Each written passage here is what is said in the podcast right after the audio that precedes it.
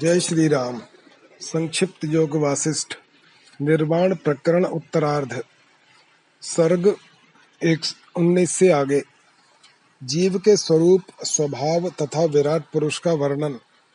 श्री वशिष्ठ जी कहते हैं, रघुनंदन, जो वास्तव में न परम अनुरूप कहा जा सकता है, न स्थूल, शून्य या अन्य कुछ ही, वरम जो चिन्मय स्वानुभव रूप तथा सर्वव्यापक है। वही जीव कहा जाता है। जिस जिस पदार्थ का जो भाव असाधारण स्वरूप है, उसके रूप में, उस उस पदार्थ में स्थित होकर जो तदाकार भाषित होता है, उसे तुम जीव ही समझो। क्योंकि बारंबार देखने पर उन उन पदार्थों के आकार में उसी का अनुभव होता है। श्री राम जीव जहाँ जिस प्रकार जो जो संकल्प करता है वहाँ तत्काल वह वैसा ही आकार धारण कर लेता है, जैसे चलना या हिलना डुलना आदि चेष्टा वायु का स्वभाव है। उसी प्रकार विचित्र वस्तुओं का अनुभव रूप संसार जीव का स्वभाव ही है। इस बात का अपने अनुभव से ही निर्णय कर लेना चाहिए।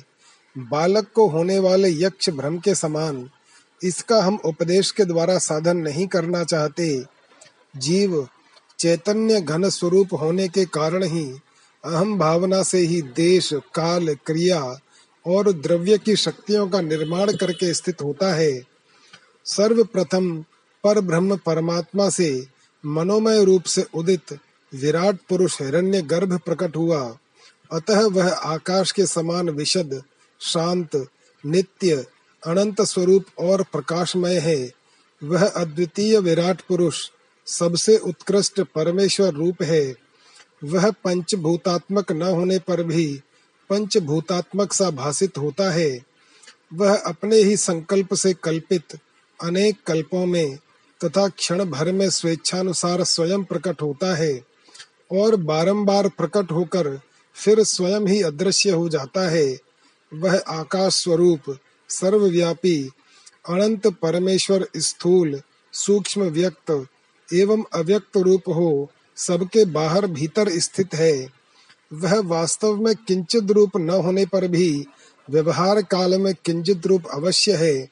श्री राम उस विराट पुरुष के मूर्त अमूर्त स्वरूप आठ अंग हैं, पाँच ज्ञानेन्द्रिया, कर्मेंद्रिय सहित प्राण, छठी इंद्रिय मन और अहंकार।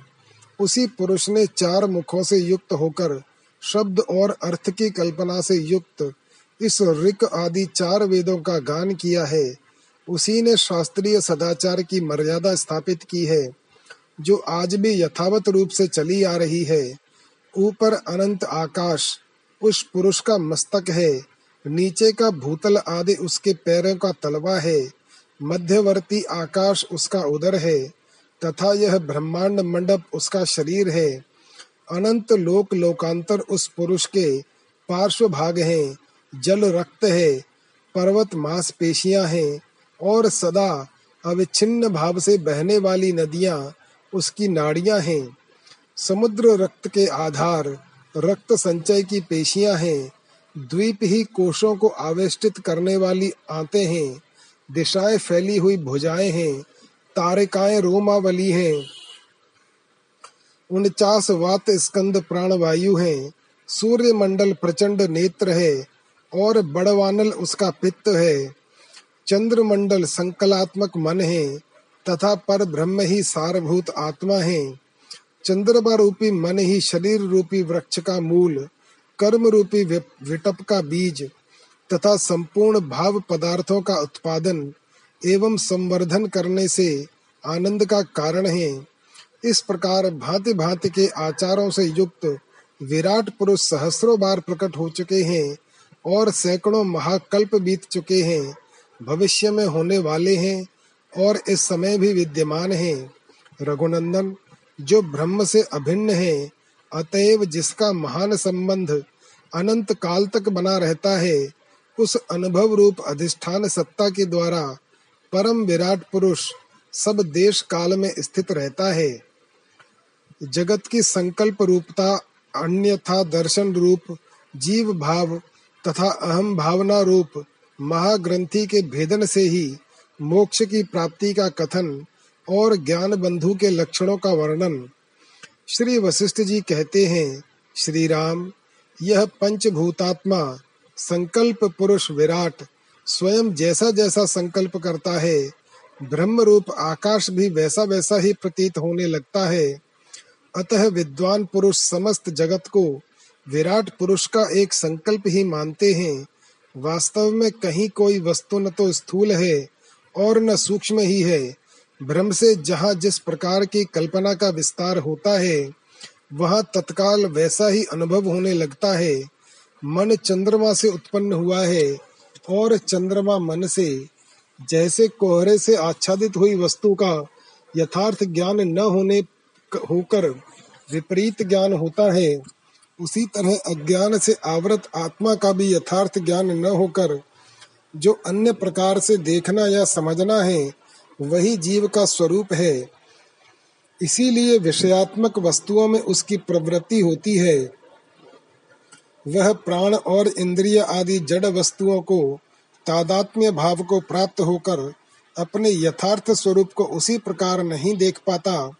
जैसे जन्मांध मनुष्य मार्ग नहीं देख सकता, जगत के रूप में बड़ी हुई अविद्या शक्ति से आवृत होकर जीव अपने अद्वैत स्वरूप में ही दृष्टा दृश्य आदि द्वैत की कल्पना करके उसमें सुदृढ़ आग्रह कर बैठता है। जैसे वायु स्पंदन शक्ति से आवृत होती है, उसी तरह उस अविद्या शक्ति से आच्छादित हुआ जीव अपने यथार्थ स्वरूप को नहीं देख पाता। अज्ञान की सबसे बड़ी गांठ है अहम भावना। वह मिथ्या विषय भूत और असत है। उसका जो भेदन है, उसी को तत्वज्ञ पुरुषों ने मोक्ष कहा है। श्री राम मनुष्य को सदा ज्ञानी ही होना चाहिए। ज्ञान बंधु नहीं। अज्ञानी को मैं अच्छा समझता हूँ, परंतु ज्ञान बंधु को नहीं। श्री राम जी ने पूछा, मुने, ज्ञान बंधु किसे कहते हैं? और ज्ञानी कौन बताया जाता है? ज्ञान बंधु होने का क्या फल है? और ज्ञानी होने पर कौन सा फल प्राप्त होता है? श्री वशिष्ठ जी ने कहा, रघुनंदन, जैसे शिल्पी जीविका के लिए ही शिल्प कला को सीखता है, उसी प्रकार जो मनुष्य केवल भोगोपार्जन के लिए शास्त्र को पढ़ता और उसकी व्याख्या करता है, किंतु स्वयं शास्त्र के कथनानुसार अनुष्ठान में लगने का प्रयत्न नहीं करता, वह ज्ञान बंधु कहलाता है। शास्त्रों के अभ्यास से जिसे शाब्दिक बोध तो प्राप्त हो गया है, परंतु विनाशशील भोग व्यवहारों में उनसे वैराग्य आदि के रूप में उस बोध का कोई फल नहीं दिखाई देता। उसका वह बोध केवल शिल्प है। तत्व ज्ञान की कथा कहकर दूसरों को ठगने के लिए चातुर्यपूर्ण कला मात्र है। उस कला से केवल जीवन निर्वाह मात्र करने वाला होने के कारण वह पुरुष ज्ञान बंधु कहलाता है, जो केवल भोजन और वस्त्र मात्र से संतुष्ट हो भोजन आदि की प्राप्ति को ही शास्त्राध्ययन का फल समझते हैं। वे शास्त्रों के अर्थ को शिल्प कला के रूप में धारण करने वाले हैं। ऐसे पुरुषों को ज्ञान बंधु जानना चाहिए। तत्वज्ञ पुरुष परमात्म ज्ञान को ही ज्ञान मानते हैं। उससे भिन्न जो दूसरे दूसरे ज्ञान हैं, वे ज्ञान आभास मात्र हैं। क्योंकि उनके द्वारा सार तत्व पर ब्रह्म परमात्मा का बोध नहीं होता, जो परमात्म ज्ञान को न पाकर अन्य प्रकार के ज्ञान लेश की प्राप्ति से ही संतुष्ट हो, लौकिक सुख के लिए कष्ट साध्य चेष्टाएँ किया करते हैं, वे ज्ञान बंधु माने गए हैं। मनुष्य को चाहिए कि इस संसार में आहार की प्राप्ति के लिए शास्त्रानुकूल अनिंद्य कर्म करे, आहार भी उतना ही करे जितने से प्राणों की रक्षा हो सके, प्राण रक्षा भी तत्व ज्ञान की प्राप्ति के लिए ही करे। तत्व ज्ञान की इच्छा सबके लिए अत्यंत आवश्यक है, जिससे फिर कभी जन्म, मरण आदि दुखों की प्राप्ति न हो। अत्राहार्थम कर्मम कुर्याद निंद्यम कुर्यादाहारम प्राण संधारणार्थम प्राणासंधार्यास्तत्त्वजिज्ञासनार्थं तत्त्वं जिज्ञासम येन भूयो न दुःखम। ज्ञानी के लक्षण, जीव के बंधन और मोक्ष का स्वरूप, ज्ञानी और अज्ञानी की स्थिति में अंतर, दृश्य की असत्ता तथा पर ब्रह्म की सत्ता का प्रतिपादन। श्री वशिष्ठ जी कहते हैं, रघुनंदन, जो तत्व ज्ञान के द्वारा ज्ञातव्य पर ब्रह्म परमात्मा में दृढ़ निष्ठा हो जाने के कारण पूर्व कृत कर्मों के फल स्वरूप सुख दुख आदि प्रारब्ध का शब्द आदि जड़ विषयों का तथा चित्त का भी सद्रूप से अनुभव नहीं करता है, वह ज्ञानी कहलाता है। परमात्मा के स्वरूप को यथार्थ रूप से जान लेने पर जिस तत्वज्ञ के समस्त व्यवहार उस तत्व ज्ञान के अनुरूप ही होते हैं एवं जिसके चित्त की संपूर्ण वासनाओं का अभाव हो चुका है, वह ज्ञानी कहलाता है। जो परमात्मा लाभ से संतुष्ट हो, स्वाभाविक रूप से परम शांत है, तथा जिसकी सभी चेष्टाओं में बुद्धिमान पुरुषों को आंतरिक शांति का अनुभव होता है, वह ज्ञानी कहलाता है। जो बोध मोक्ष का कारण है, पुनर्जन्म का कभी नहीं, उसी का नाम ज्ञान है। उसके सिवा दूसरा जो शब्द ज्ञान का चातुर्य है, वह शिल्प जीविका, जीवन निर्वाह की कला मात्र है। उसे भोजन, वस्त्र को जुटाने वाली व्यवस्था समझना चाहिए। प्रारब्ध के अनुसार जो भी कार्य प्राप्त हो जाए, उसमें जो पुरुष कामना और संकल्प से रहित होकर प्रवृत्त होता है, तथा जिसका हृदय शरत काल के आकाश की भांति आवरण शून्य ज्ञान के आलोक से प्रकाशित है वह पंडित ज्ञानी कहलाता है। ये जो जगत के विविध पदार्थ हैं, वे किसी कारण के बिना ही उत्पन्न होते हैं, इसलिए वे वास्तव में हैं ही नहीं तो भी विद्यमान की भांति प्रतीत होते हैं, जो असत्य होते हुए भी भाषित हो रहे हैं। उन पदार्थों की प्रतीति में एकमात्र यह अज्ञान ही कारण है। इस अज्ञान का, अज्ञान काल में तत्काल नाश हो जाता है। यह जीव अपने से भिन्न, जड़, अहंकार और शरीर आदि का जब अनुभव करता है, तब तत्काल ही उनके साथ अपना तदात्म्य मानकर उनको अपना स्वरूप समझ बैठता है। यही इसका संसार बंधन है। और जब यह अपने को चिन्मय समझता है, तब सच्चिदानंद परमात्म स्वरूप ही हो जाता है। यही इसका मोक्ष है। यह जीव, जो अज्ञान निद्रा में पड़कर अचेत हो रहा है जब जाग उठता है, तब परमात्मा रस के आवेश से परमात्मा रूपता को ही प्राप्त हो जाता है। ठीक उसी प्रकार, जैसे हेमंत ऋतु में सोया हुआ सा आम का वृक्ष, वसंत ऋतु में रसावेश के कारण प्रबुद्ध सा होकर जब पल्लवित एवं पुष्पित हो जाता है, तब सहकार नाम धारण करता है। जो दृश्य शोभा के पारदर्शी, ज्ञानी पुरुष परादृष्टि तत्व ज्ञान को प्राप्त कर चुके हैं। उन्हें इस विस्तृत दृश्य प्रपंच के विद्यमान होने पर भी इसका भान नहीं होता। वे सबको पर ब्रह्म ही समझते हैं। जो परादृष्टि को प्राप्त हो चुके हैं, उन्हें दृश्य प्रपंच का भान न होने के कारण उनकी चेष्टा भी वास्तव में चेष्टा नहीं होती।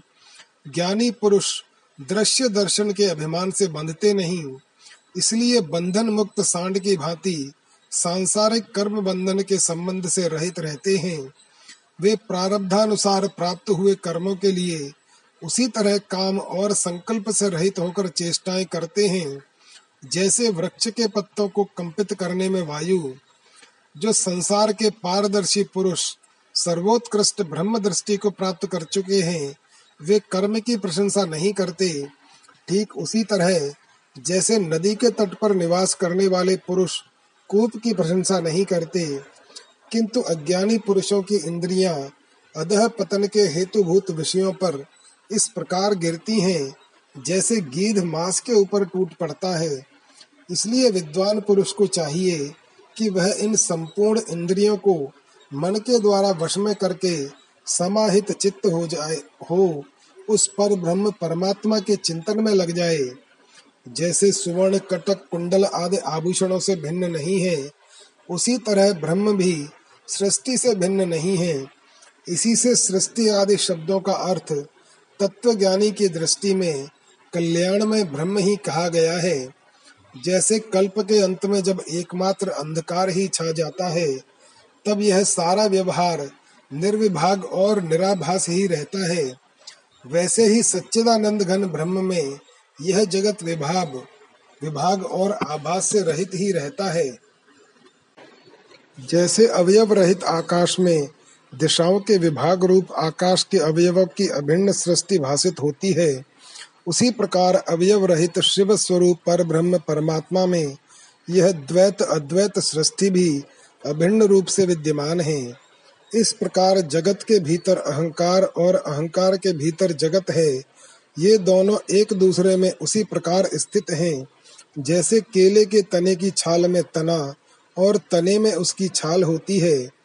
जिस ग्वाले का मन गौशाला के बर्तनों में लगा हुआ है, वह घर में रहकर घर के काम करता हुआ भी उन्हें नहीं देख पाता। उसी प्रकार तत्वज्ञानी पुरुष जीवन निर्वाह के लिए सब कार्य करता हुआ भी ब्रह्म चिंतन में रत होने के कारण उन्हें नहीं देखता है। इस प्रकार जगत के भीतर अहंकार और अहंकार के भीतर जगत है। ये दोनों एक दूसरे में इसी तरह स्थित हैं। जैसे केले के तने की छाल में तना और तने में उसकी छाल होती है। जो पुरुष सांसारिक पदार्थों में अभाव रूपता की भावना नहीं करता, मोक्ष के लिए यत्न न करने वाले उस पुरुष का जन्म मरण रूपी अनंत दुख कभी शांत नहीं होता। तत्वज्ञानी पुरुष यहाँ सम्राट के समान शोभा पाता है।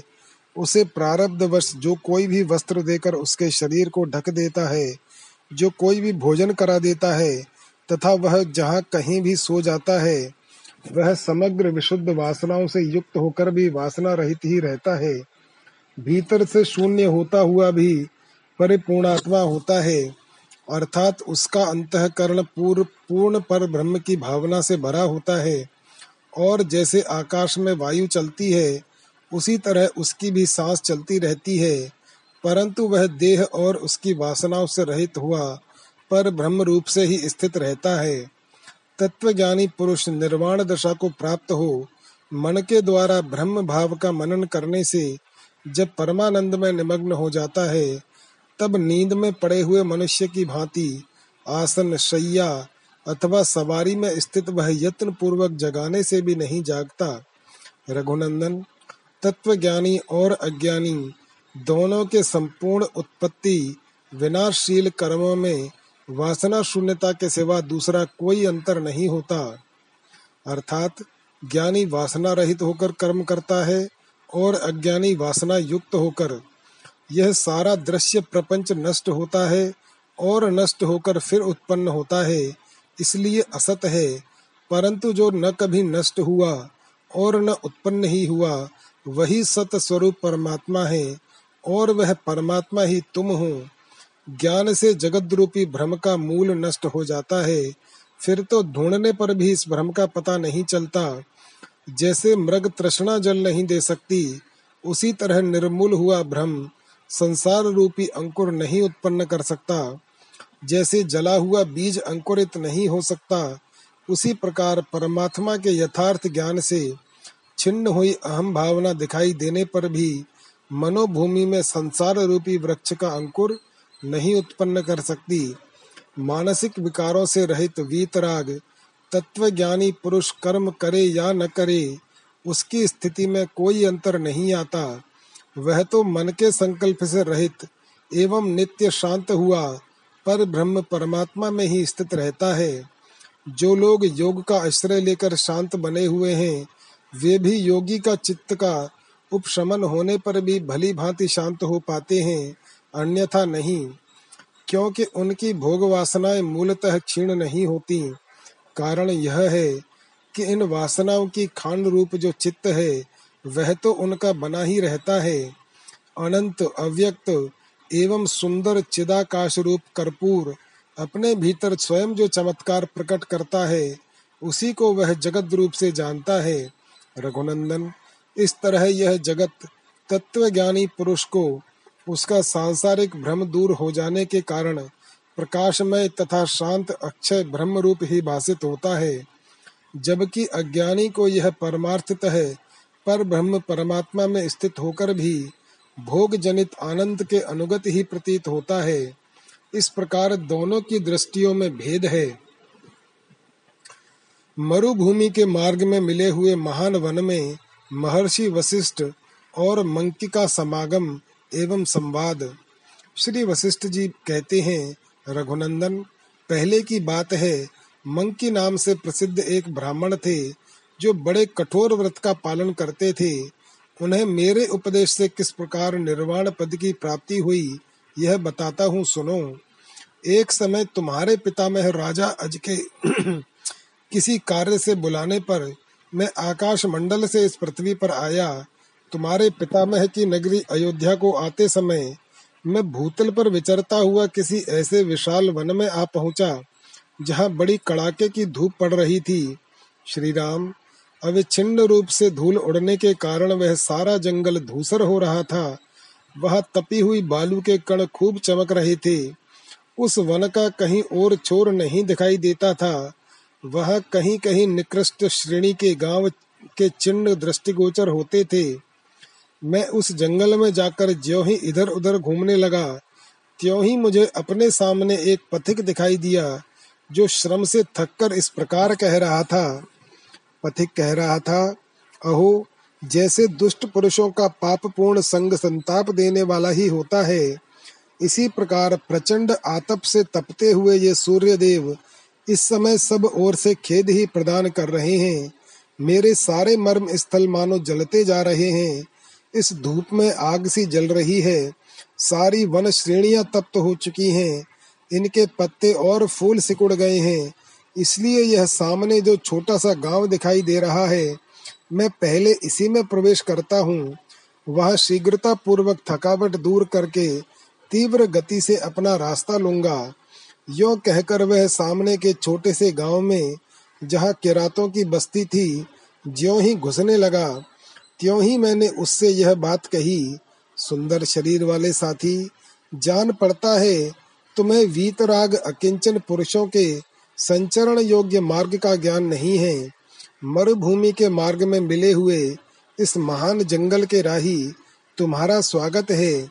नीच के मार्ग से चलने वाले राहगीर मनुष्य देश के इस मार्ग पर, जहाँ जन समुदाय से भरे हुए गाँव का अभाव है थोड़ा सा विश्राम करने ने पर भी चिर स्थायी विश्राम प्राप्त नहीं कर सकोगे। तात्पर्य यह कि तुम सकाम कर्म के पथ पर चल रहे हो। इस सकाम कर्मोपासना द्वारा दक्षिण मार्ग से स्वर्ग आदि लोकों में जाकर कुछ काल तक मनो अनुकूल सुख भोगने पर भी वहाँ देहाभिमान से बंधे रहने के कारण चिर स्थायी परमानंद स्वरूप मोक्ष नहीं पा सकोगे। पामरों के आवास स्थान इस गाँव में विश्राम नहीं मिल सकता। जैसे नमकीन पानी पीने से प्यास बढ़ती ही है, घटती नहीं। उसी प्रकार यहाँ सुख भोग की इच्छा बढ़ती है, परंतु पूरी नहीं होती। यहाँ रहने वाली प्राणी काम, धन की आसक्ति और द्वेष आदि में ही पुरुषार्थ की पराकाष्ठा समझते हैं। इनके विचार जले हुए हैं। इसलिए ये आपात रमणीय, सकाम कर्मों में ही रमते रहते हैं, जिससे उनमें कुलीनता के कारण विस्तार को प्राप्त होने वाली उदार, शीतल तथा ब्रह्मानंद से सुशोभित होने वाली विवेक युक्त बुद्धि नहीं होती। जैसे मधु मिश्रित विष के कण पल भर के लिए स्वाद में मीठे होते हैं, किंतु दूसरे ही क्षण अपनी ओर से विराग उत्पन्न कर देते हैं और अनिवार्य रूप से मृत्युदायक होते हैं। उसी प्रकार ग्राम्य सुख भोग क्षण भर के लिए मधुर प्रतीत होते हैं, किंतु दूसरे ही क्षण विराग पैदा कर देने तथा प्रायः मार डालने वाले होते हैं। अतः इनके उपभोग से तुम्हें चिर विश्राम की उपलब्धि नहीं हो सकती। निष्पाप श्री राम जब मैंने ऐसी बात कही, तब मेरे वचन से उसे इतनी शांति मिली। मानो उसने अमृत में जल से स्नान कर लिया हो।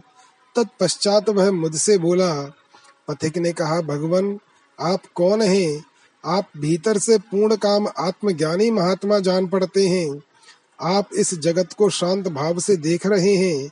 क्या आपने अमृत का पान किया है? क्या आप सम्राट या विराट पुरुष हैं? संपूर्ण अर्थों से रिक्त होते हुए भी आप परिपूर्ण चंद्रमा के समान सुशोभित हो रहे हैं।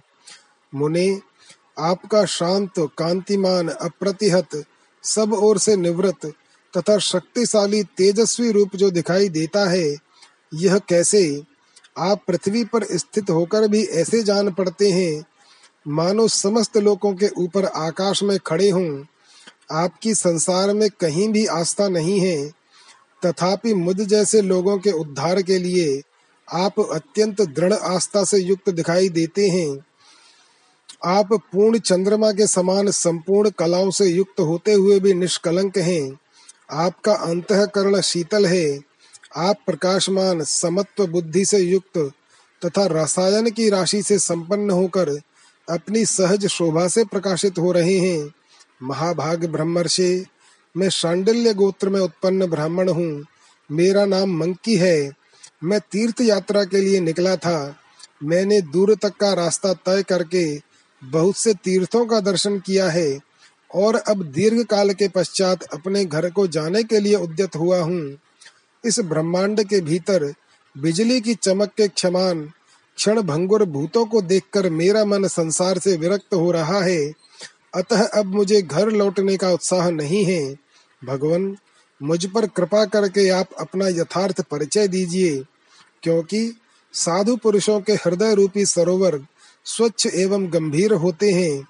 दर्शन मात्र से ही मित्रता करने वाले, आप जैसे महात्माओं के सामने आ जाने पर ही समस्त प्राणी कमलों के समान विकसित एवं आश्वस्त होते हैं।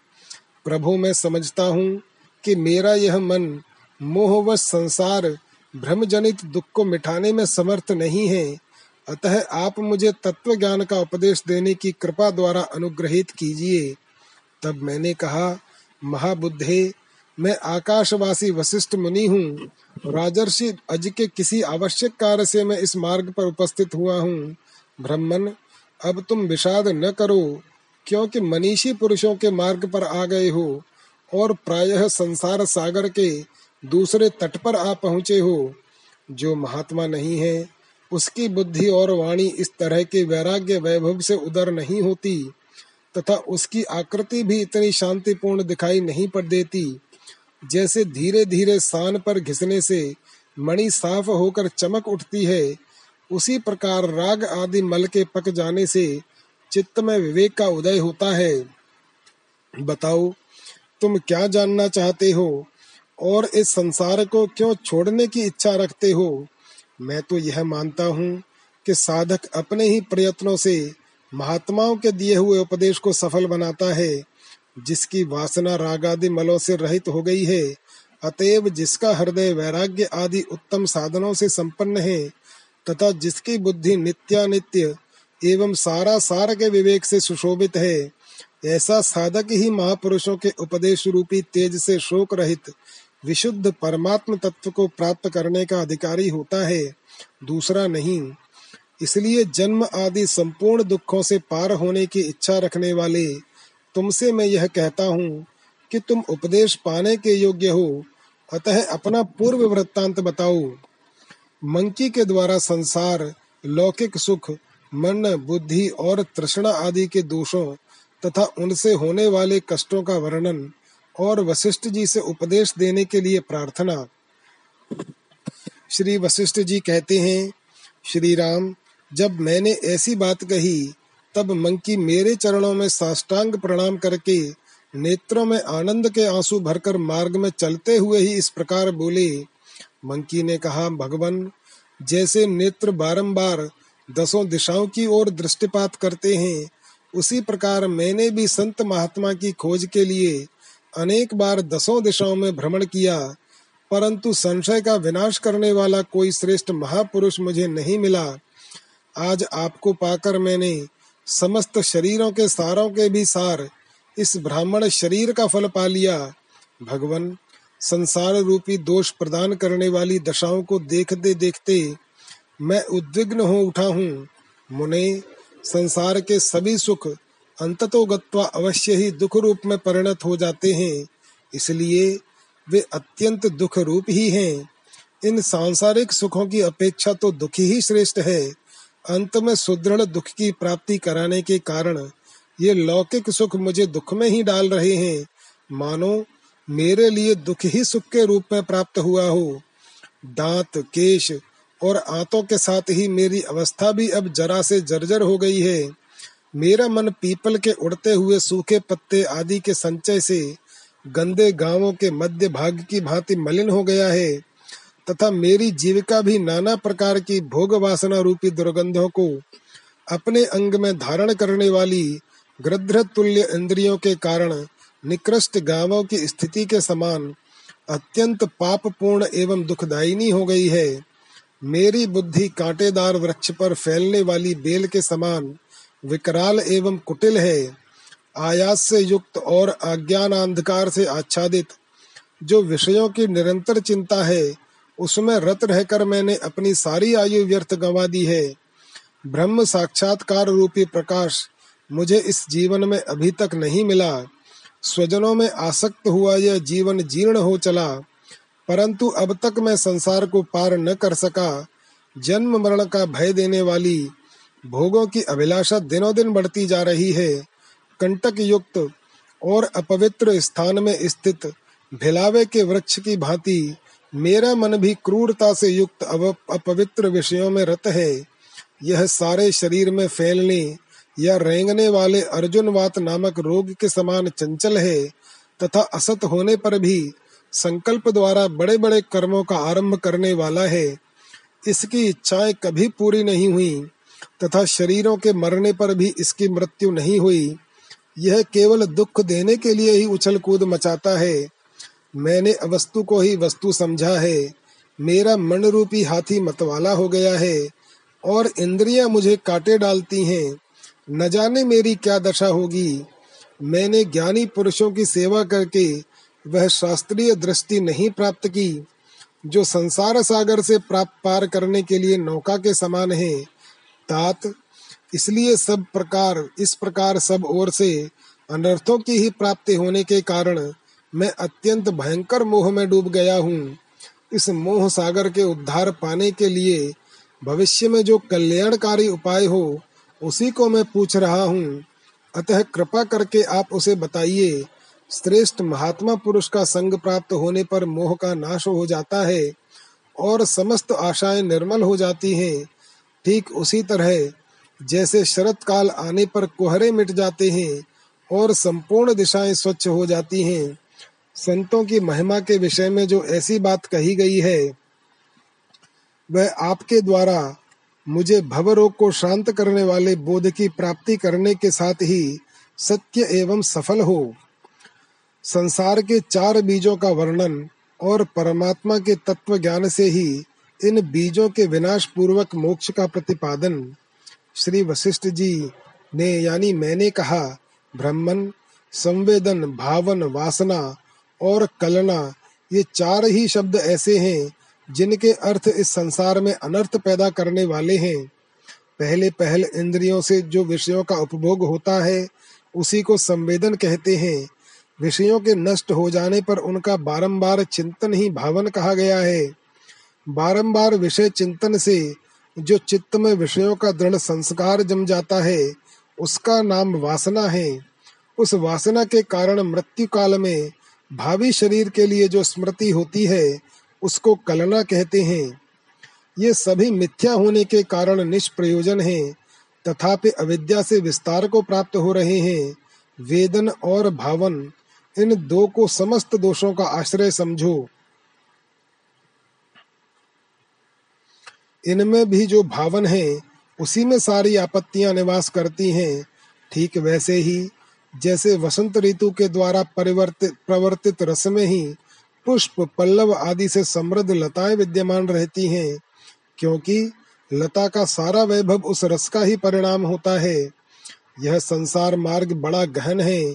इस पर वासना का आवेश लेकर चलते हुए प्राणी के ऊपर विचित्र परिणाम वाले अनेक प्रकार के घटना चक्र आते रहते हैं।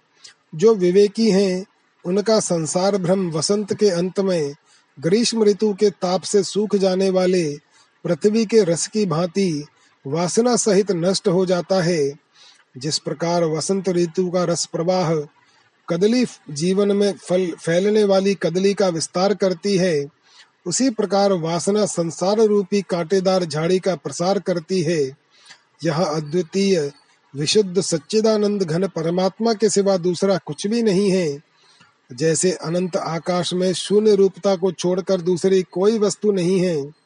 उसी प्रकार असीम परमात्मा में चैतन्य सत्ता के सिवा और कोई वस्तु नहीं है। जैसे बालक को वेताल के न होने पर भी अज्ञानवश उसके होने का भ्रम हो जाता है, उसी प्रकार असत होकर भी सत्य की भांति भाषित होने वाला यह संसार परमात्म तत्व को न जानने के कारण ही अनुभव में आ रहा है। परमात्म तत्व के ज्ञान का प्रकाश होते ही यह क्षण भर में नष्ट हो जाता है। जो वस्तु तत्व ज्ञान से ज्ञान होती है, वह ज्ञान स्वरूप ही कही जाती है, क्योंकि अज्ञान ज्ञान का विरोधी है, इसलिए वह ज्ञान रूप से नहीं जाना जाता। इस तरह विचार करने से ज्ञेय और ज्ञान दोनों एक रूप सिद्ध होते हैं, उनमें कोई भेद नहीं है। दृष्टा, दर्शन और दृश्य, इन तीनों में से प्रत्येक की बोध रूपता ही सार है। जैसे आकाश में फूल नहीं होता उसी तरह दृष्टा आदि की त्रिपुटी में ज्ञान रूपता से भिन्न दूसरी कोई वस्तु नहीं होती। यह मेरा है। इस तरह की ममता ही बंधन में डालने वाली है। और मैं यह शरीर आदि नहीं हूँ। इस प्रकार जो अहंता का अभाव है, वह ममता के बंधन को दूर करके मुक्ति प्रदान करने वाला है। जब यह समझ पूर्णतया अपने अधीन हो जाए, तब अज्ञान कहाँ रहा? अपनी वासना और अभिमान के अनुसार राग आदि रस से रंजित लोग हथेली से ताड़ित हुए गेंद के समान खूब इधर उधर उछलकर अंत में नरकों के गर्त में गिर जाते हैं। वहाँ दीर्घ काल तक तरह तरह की वासनाओं के क्लेशों से भली भांति जर्जर हो, कालांतर में पुनः स्थावर, क्रमी कीट आदि दूसरे दूसरे रूपों में प्रकट होते हैं। मानव जन्म तो उनके लिए दुर्लभ ही बना रहता है। भावना और वासना के कारण संसार दुख की प्राप्ति तथा विवेक से उसकी शांति, सर्वत्र ब्रह्म सत्ता का प्रतिपादन एवं मंकी के मोह का निवारण, श्री वशिष्ठ जी कहते हैं, ब्राह्मण, संसार के ये सभी पदार्थ वन में बिखरे हुए प्रस्तर खंडों के समान एक दूसरे से कोई लगाव नहीं रखते। भावना ही इन्हें एक दूसरे से जोड़ने के लिए श्रृंखला है। अहो, कितने आश्चर्य की बात है कि वासना के वशीभूत होकर विवश हुए ये समस्त प्राणी विभिन्न जन्मों में विचित्र प्रकार के सुख दुखों को भोगते रहते हैं। अहो, यह वासना बड़ी विषम है, जिसके वश में होकर लोग असत विषयों से ही अपने मन में तृप्ति का अनुभव करते हैं। यद्यपि यह तृप्ति उनका भ्रम ही है जैसे रूप का अवलोकन, दृष्टि का प्रसार मात्र है, उसी प्रकार अहंकार युक्त जगत, जीवात्मा के अविवेक और प्रमाद से पूर्ण मानसिक संकल्प का विस्तार मात्र है। जैसे वायु अपनी चेष्टा का प्रसार करती है, उसी प्रकार विशुद्ध जीवात्मा वास्तव में शुद्ध होने पर भी किंचित अविवेक जनित प्रसरण मात्र से अहंकार युक्त असत जगत का विस्तार करता है। जैसे जड़ आकाश शून्य मात्र है, वायु स्पंदन मात्र है, और लहर आदि जल मात्र ही है, उसी प्रकार यह जगत भी जीवात्मा की भावना या संकल्प मात्र ही है। ब्रह्म शब्द से जिस सत्ता का प्रतिपादन किया जाता है, वही संपूर्ण पदार्थों का अपना वास्तविक रूप है, उसमें किसी तरह की बाधा नहीं है, इसलिए सब कुछ अविनाशी ब्रह्ममय ही है। प्रिय विप्रवर, आकाश के समान निर्मल आत्मा में मन को विलीन करके स्थित हुए ज्ञान योगी को नाम और रूप की प्रतीति ही नहीं होती। स्वरूप स्थिति के लिए उसके द्वारा किया गया अभ्यास जब तक दृढ़ नहीं हो जाता, तभी तक उसे अपने मन में स्वप्न विकार के समान नाम रूप का भान होता है। मन जहाँ कुछ निर्माण या प्रसार करता है, वहाँ वह स्वयं ही उन उन वस्तुओं का रूप धारण करके स्थित हो जाता है। अतः मन से भिन्न किसी दृश्य वस्तु की सत्ता न होने के कारण यह दृश्य प्रपंच वास्तव में है ही नहीं। फिर कौन कहाँ किसकी सृष्टि करता है? जब जीवात्मा में अहंता की रेखा खिंच जाती है, तभी वह संसार भ्रम रूप भाव विकार से युक्त हो जाता है। और जब अहंता की वह रेखा मिट जाती है, तब वह अपने स्वरूप मात्र में स्थित हो। सहज शांति से सुशोभित होता है। परमात्मा मोक्ष स्वरूप, मन से रहित, मौनी, कर्ता, अकर्ता और शीतल है। वह ज्ञान स्वरूप एवं शांत ही है। वह दृश्य प्रपंच से शून्य होता हुआ ही सर्वत्र परिपूर्ण है। जैसे किसी यंत्र द्वारा बनाए गए पुतले का शरीर वासना और चेष्टा से शून्य होता है, उसी प्रकार ज्ञान स्वरूप आत्मा वास्तव में वासना रहित एवं स्पंदन शून्य है, वह व्यवहार परायण प्रतीत होकर भी अपने यथार्थ स्वरूप में ही स्थित रहता है। जैसे झूलते हुए झूले में सोए हुए बालक के अंग नहीं हिलते, झूले के हिलने से ही उन अंगों का हिलना प्रतीत होता है। उसी प्रकार आत्मज्ञानी पुरुष में स्वरूपानुसंधान के सिवा दूसरी कोई चेष्टा नहीं होती। वे परेच्छा से ही चेष्टाशील दिखाई देते हैं। स्वतः नहीं, आशा, चेष्टा, ऐषणा और कामना आदि से रहित तथा बहिर्मुख वृत्ति ते शून्य, जो अखंड आत्मबोध है, वह शांत, अनंत आत्म स्वरूप ही है। अतः उसे शरीर आदि का अनुसंधान होना कैसे संभव है? समस्त कामनाओं से रहित जीवन मुक्त ज्ञानी पुरुष को, जो दृष्टा, दृश्य और दर्शन की त्रिपुटी से रहित निराकार ब्रह्म तत्व का साक्षात्कार कर चुका है। शरीर का अनुसंधान कैसे हो सकता है?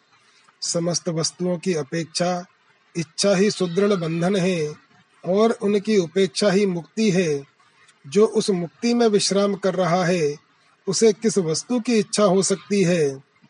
तत्व ज्ञानी विद्वान केवल अपनी यथार्थ स्वरूप में ही स्थित रहता है। उसकी सारी इच्छाएँ और चेष्टाएँ शांत हो जाती हैं। तथा उसकी सब उत्कंठाएँ दूर हो जाती हैं। उसे अपने शरीर का भी भान नहीं होता। श्री राम, मेरे उस उपदेश को सुनकर मंकी ने वहीं अपने महान मोह को भी उसी तरह पूर्ण रूप से त्याग दिया, जैसे सांप अपनी कैचुल को छोड़ देता है। प्रारब्ध वश प्राप्त हुए कार्य को वासना शून्य होकर करते हुए मंकी मुनि सौ वर्षों के पश्चात एक पर्वत पर समाधि में स्थित हो गए। वे आज तक वहाँ प्रस्तर के समान निश्चल होकर बैठे हैं। उनकी नेत्र आदि समस्त इंद्रियाँ शांत हो गई हैं। कभी कभी दूसरों के द्वारा जगाए जाने पर ज्ञान योगी मंकी समाधि से जग भी जाते हैं। आत्मा या ब्रह्म की समता, सर्वरूपता तथा द्वैत शून्यता का प्रतिपादन, जीवात्मा की ब्रह्म भावना से संसार की निवृत्ति का वर्णन श्री वशिष्ठ जी कहते हैं, रघुनंदन, सर्वत्र व्यापक परमात्मा एक होता हुआ ही सब रूपों में विद्यमान है। उसमें अज्ञान वश ही अनेकता की कल्पना हुई है। ज्ञान हो जाने पर न तो वह एक है और न अनेक, यह सर्वरूप ही। फिर उसमें नानात्व की कल्पना कैसे हो सकती है? आदि अंत से रहित सारा आकाश चित तत्व सच्चिदानंद पर ब्रह्म परमात्मा से परिपूर्ण है। फिर शरीर की उत्पत्ति और विनाश होने पर भी उस चेतन तत्व का खंडन कैसे हो सकता है? अमावस्या के बाद जब प्रतिपदा को चंद्रमा की एक कला उदित होती है, तब समुद्र आनंद के मारे उछलने लगता है और जब प्रलय काल की प्रचंड वायु चलती है, तब वह सूख जाता है। परंतु आत्म तत्व कभी किसी अवस्था में न तो क्षुब्ध होता है और न क्षीण ही होता है। वह सदा समभाव से सौम्य बना रहता है। जैसे नाव पर यात्रा करने वाले पुरुष को स्थावर, वृक्ष और पर्वत आदि चलते से प्रतीत होते हैं, तथा जैसे सीपी में लोगों को चांदी का भ्रम होता है, उसी प्रकार चित्त को चिन्मय परमात्मा में देहादि रूप जगत की प्रतीति होती है। यह शरीर आदि चित्त की कल्पना है और शरीर आदि की दृष्टि से चित्त की कल्पना हुई है। इसी प्रकार देह और चित्त दोनों की दृष्टि से जीव भाव की कल्पना हुई है। वास्तव में ये सब के सब परम पद स्वरूप पर ब्रह्म परमात्मा में बिना हुए ही प्रतीत होते हैं, अथवा ये सब के सब चिन्मय परम तत्व से भिन्न नहीं है। ऐसी दशा में द्वैत कहाँ रहा? पर ब्रह्म परमात्मा का यथार्थ ज्ञान होने पर यह सब कुछ एकमात्र शांत स्वरूप ब्रह्म ही सिद्ध होता है। अतः ब्रह्म के सिवा जगत आदि दूसरा कोई पदार्थ नहीं है और न दूसरी कोई भ्रांति ही है। रघुनंदन वासना युक्त जीवात्मा की भावना से जगत संपत्ति का प्रादुर्भाव होता है और वासना शून्य जीवात्मा की ब्रह्म भावना से संसार की निवृत्ति होती है। जीवात्मा का जो वासना रहित विशुद्ध स्पंदन है, उसे स्पंदन माना ही नहीं गया है। जैसे समुद्र में भवर आदि के द्वारा भीतर घुसती हुई तरंग स्पंदनशील होने पर भी स्पंदन शून्य ही मानी जाती है। किंतु जन्म की कारण भूता जो जीवात्मा की दृश्य भावना है, उसके भीतर जो वासना रस विद्यमान है, वही अंकुर प्रकट करता है। अतः उसी को असंग रूप अग्नि से जलाकर भस्म कर देना चाहिए। मनुष्य कर्म करता हो या न करता हो, परंतु शुभाशुभ कार्यों में वह जो मन से डूब नहीं जाता, उसकी अनासक्ति को ही विद्वान पुरुष असंग मानते हैं। अथवा वासना को उखाड़ फेंकना ही असंग कहा गया है। अहम भावना का त्याग करना ही संसार सागर से पार होना है, और उसी का नाम वासना क्षय है। इसके लिए अपने पुरुषार्थ के सिवा दूसरी कोई गति नहीं है। श्री राम तुम तो आत्मा राम और पूर्ण काम हो ही सारी इच्छाओं से रहित, निशंक हो समस्त कार्य करते हुए भी केवल अपने चिन्मय स्वरूप में ही स्थित हो। भय तुमसे सदा दूर ही रहता है। अतः अपनी सहज शांति के द्वारा सबके मनोभिराम बने रहो। परमार्थ तत्व का उपदेश और स्वरूप भूत परमात्म पद में प्रतिष्ठित रहते हुए व्यवहार करते रहने का आदेश देते हुए वशिष्ठ जी का श्री राम के प्रश्नों का उत्तर देना तथा संसारी मनुष्यों को आत्मज्ञान एवं मोक्ष के लिए प्रेरित करना। श्री वशिष्ठ जी कहते हैं श्री राम तुम आकाश के समान विशद और तत्व के ज्ञाता हो। एकमात्र सच्चिदानंद घन परमात्म पद में तुम्हारी स्थिति है। तुम सर्वत्र सम, सौम्य और संपूर्ण, संपूर्णानंदमय हो। तुम्हारा अंतकरण ब्रह्म स्वरूप एवं विशाल है। निष्पाप रघुनंदन, जो पुरुष अपनी इंद्रियों को अंतर्मुख करके सदा ब्रह्मानंद में निमग्न हो, आत्माराम शांत एवं उदार भाव से कार्य करता है, वह कर्तापन के दोष से रहित होता है।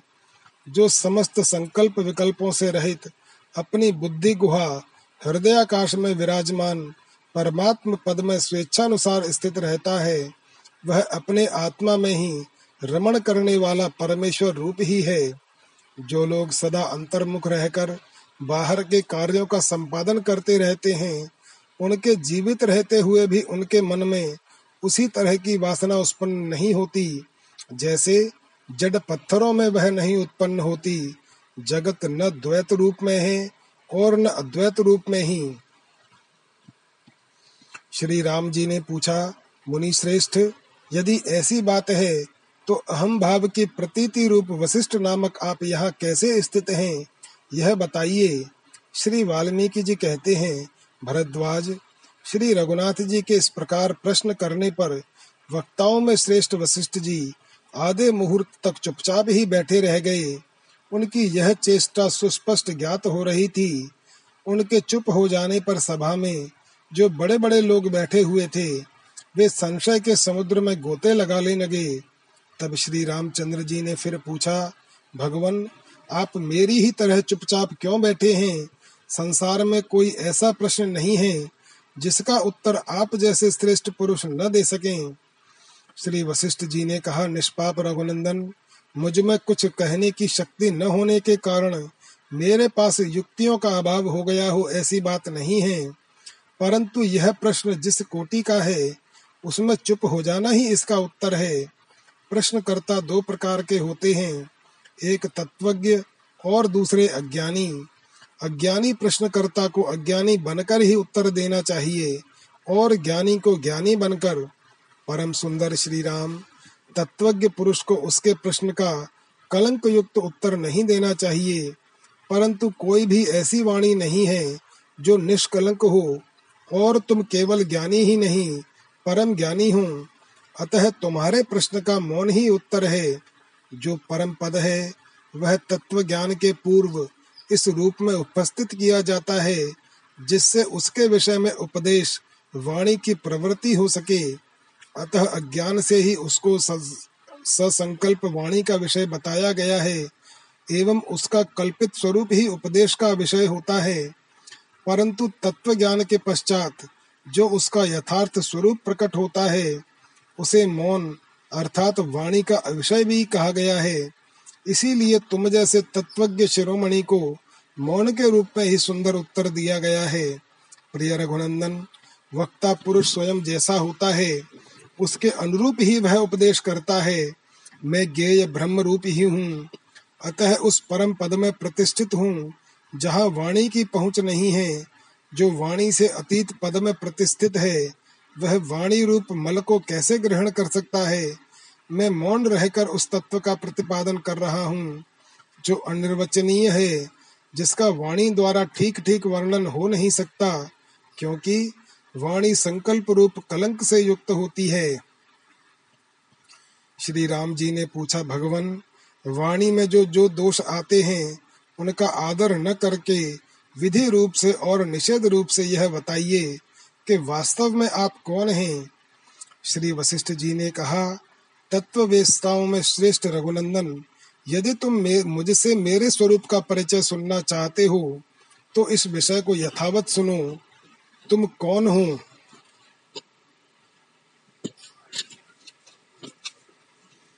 मैं कौन हूँ और यह जगत क्या है? इसका विवेचन किया जा रहा है। तात, यह जो निर्विकार अनंत चिन्मय परमात्मा है, वही मैं हूँ। इसमें बाह्य और आभ्यंतर विषयों का सर्वथा अभाव है और यह समस्त कल्पनाओं से परे है। मैं निर्मल अनंत चेतन हूँ। तुम अनंत चेतन हो। सारा जगत अनंत चेतन है और सब कुछ अनंत चेतन मात्र ही है। विशुद्ध ज्ञान स्वरूप परमात्मा में मैं विशुद्ध ज्ञान स्वरूप परमात्मा ही हूँ। मुझमें भेद ज्ञान की दृष्टि है है ही नहीं। अतः मैं किसी भी वस्तु को अपने से भिन्न कहना नहीं जानता। जीवित रहकर व्यवहार परायण होता हुआ भी जो परम शांत है, उस ज्ञानी पुरुष की जो मुर्दे के समान स्थिति है, उसी को परम पद कहते हैं, जो बाहर भीतर के साधनों से रहित शांत, अनंत, साधन रूप और सम है। जिसे न सुख कहा जा सकता है, न दुख, जो अहम भी नहीं है, तथा यत्र नान्यत पश्यति, इत्यादि श्रुति के द्वारा जिसके स्वरूप का निर्देश कराया गया है, वह कल्याण स्वरूप तत्व ही परम पद है। उसे मैं अपने से भिन्न नहीं समझता। वस्तुतः उसे दूसरा कोई नहीं जानता। लोकैषणा से विरक्त ज्ञानी पुरुष के द्वारा आत्मा में ज्ञातापन की भांति उसका स्वयं ही अनुभव किया जाता है। उस परम पद में न अहंता, यानी मैंपन है, न त्वत्ता, तूपना, न अहंता का अभाव है, और न अन्यता ही। वह केवल निर्वाण स्वरूप विशुद्ध कल्याणमय कैवल्य ही है। इस चेतन जीवात्मा का चैत्य विषयों की ओर उन्मुख होना ही चित्त रूपता है। यही इसका संसार है, और यही महान कष्ट देने वाला बंधन है।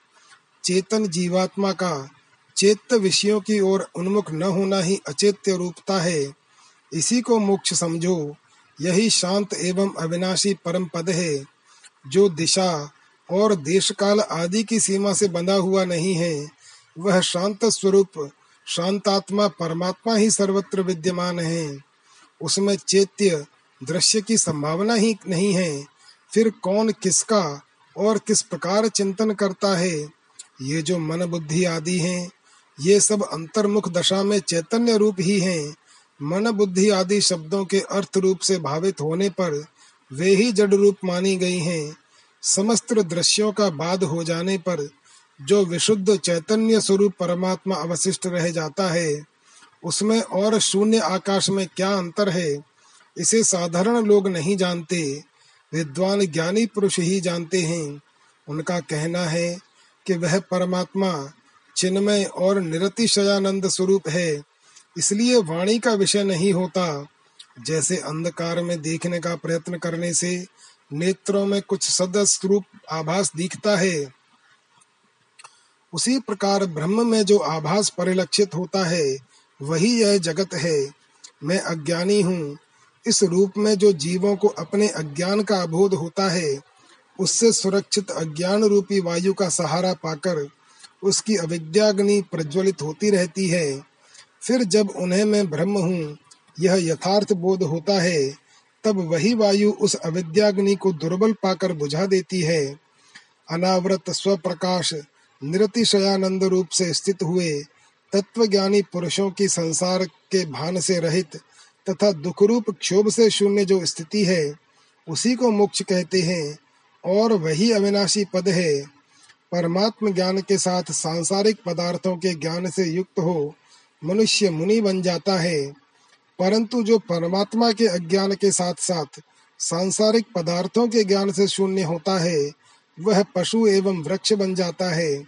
जैसे सुषुप्तावस्था में स्वप्न का लय हो जाता है, उसी प्रकार ज्ञान स्वरूप परमात्मा का यथार्थ ज्ञान होने पर उस तत्वज्ञ के समाहित अंतकरण के भीतर सारे दृश्य प्रपंच का लय हो जाता है। फिर तो केवल अपना परमात्मा स्वरूप ही लक्षित होता है। जैसे आकाश में नीलिमा की प्रतीति भ्रम मात्र ही है, उसी प्रकार कल्याण स्वरूप परमात्मा में पृथ्वी आदि पाँच भौतिक जगत की प्रतीति भ्रम के सिवा दूसरी कोई वस्तु नहीं है। जैसे आकाश नील आदि वर्णों से रहित निर्मल है, उसी प्रकार शिव स्वरूप परमात्मा भी दृश्य प्रपंच से रहित एवं निर्मल है। जिस पुरुष की बुद्धि में यह निश्चय हो गया है कि यह सारा दृश्य प्रपंच असत यानी मिथ्या ही है। वह समस्त विशुद्ध वासनाओं से युक्त होने पर भी उन वासनाओं से रहित ही है। सर्वव्यापी शुद्ध बुद्ध परमात्मा में कर्तृत्व और भोक्तृत्व का होना असंभव है। इसलिए यहाँ न दुख है, न सुख न पुण्य है, न पाप, और न किसी का कुछ नष्ट ही हुआ है। जिस अहंकार में यह ममता बुद्धि होती है, वह भी दो चंद्रमा और स्वप्न के नगर की भांति असत यानी मिथ्या ही है। इसलिए सब कुछ निराकार एवं निराधार है। समस्त द्वैत से रहित तत्वज्ञ पुरुष व्यवहार परायण हो, अथवा काष्ट या पाषाण के समान निश्चल होकर चुपचाप बैठा रहे सभी अवस्थाओं में वह ब्रह्म स्वरूपता को ही प्राप्त है। रघुनंदन, जो ब्रह्म ज्ञानी पुरुषों द्वारा पूर्ण रूप से सेवित है, जिसे दूसरा कोई छीन नहीं सकता, तथा जो ज्ञान स्वरूप निर्मल शिव, अजन्मा, अविनाशी, नित्य सिद्ध, सम, परमार्थ, सत्य तथा शांत ब्रह्म पद है, वही तुम हो। तुम उस परम पद में नित्य प्रतिष्ठित हो। अहम भावना ही सबसे बड़ी अविद्या है, जो मोक्ष की प्राप्ति में रुकावट डालने वाली होती है।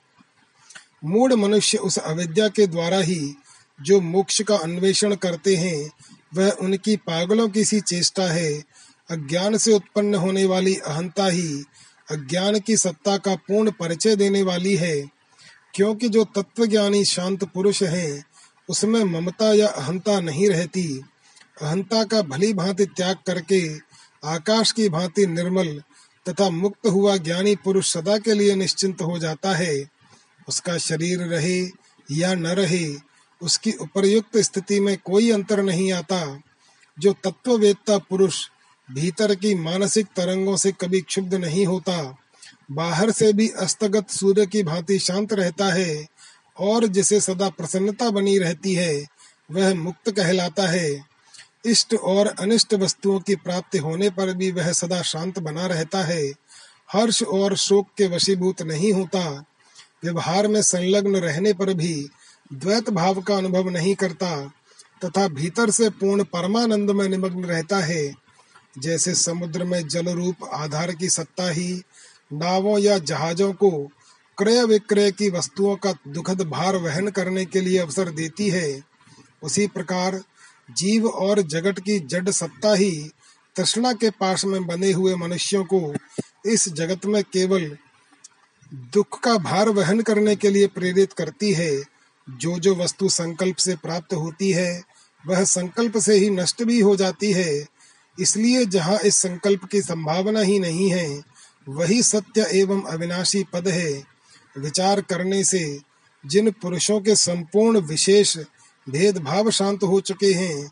उनके लिए केवल अहंता का नाश करने वाली मुक्ति का उदय होता है। उनका कुछ बिगड़ता नहीं। अज्ञानी पुरुषों, मोक्ष की प्राप्ति के लिए भोगों के त्याग, विवेक विचार तथा मन और इंद्रियों के निग्रह रूप पुरुषार्थ, इन तीन के सिवा चौथी किसी वस्तु का उपयोग नहीं है। अतः अनात्म वस्तु का त्याग करके तुम लोग शीघ्र ही अपनी आत्मा की ही शरण में आ जाओ। सर्ग तीस समाप्त। जय श्री राम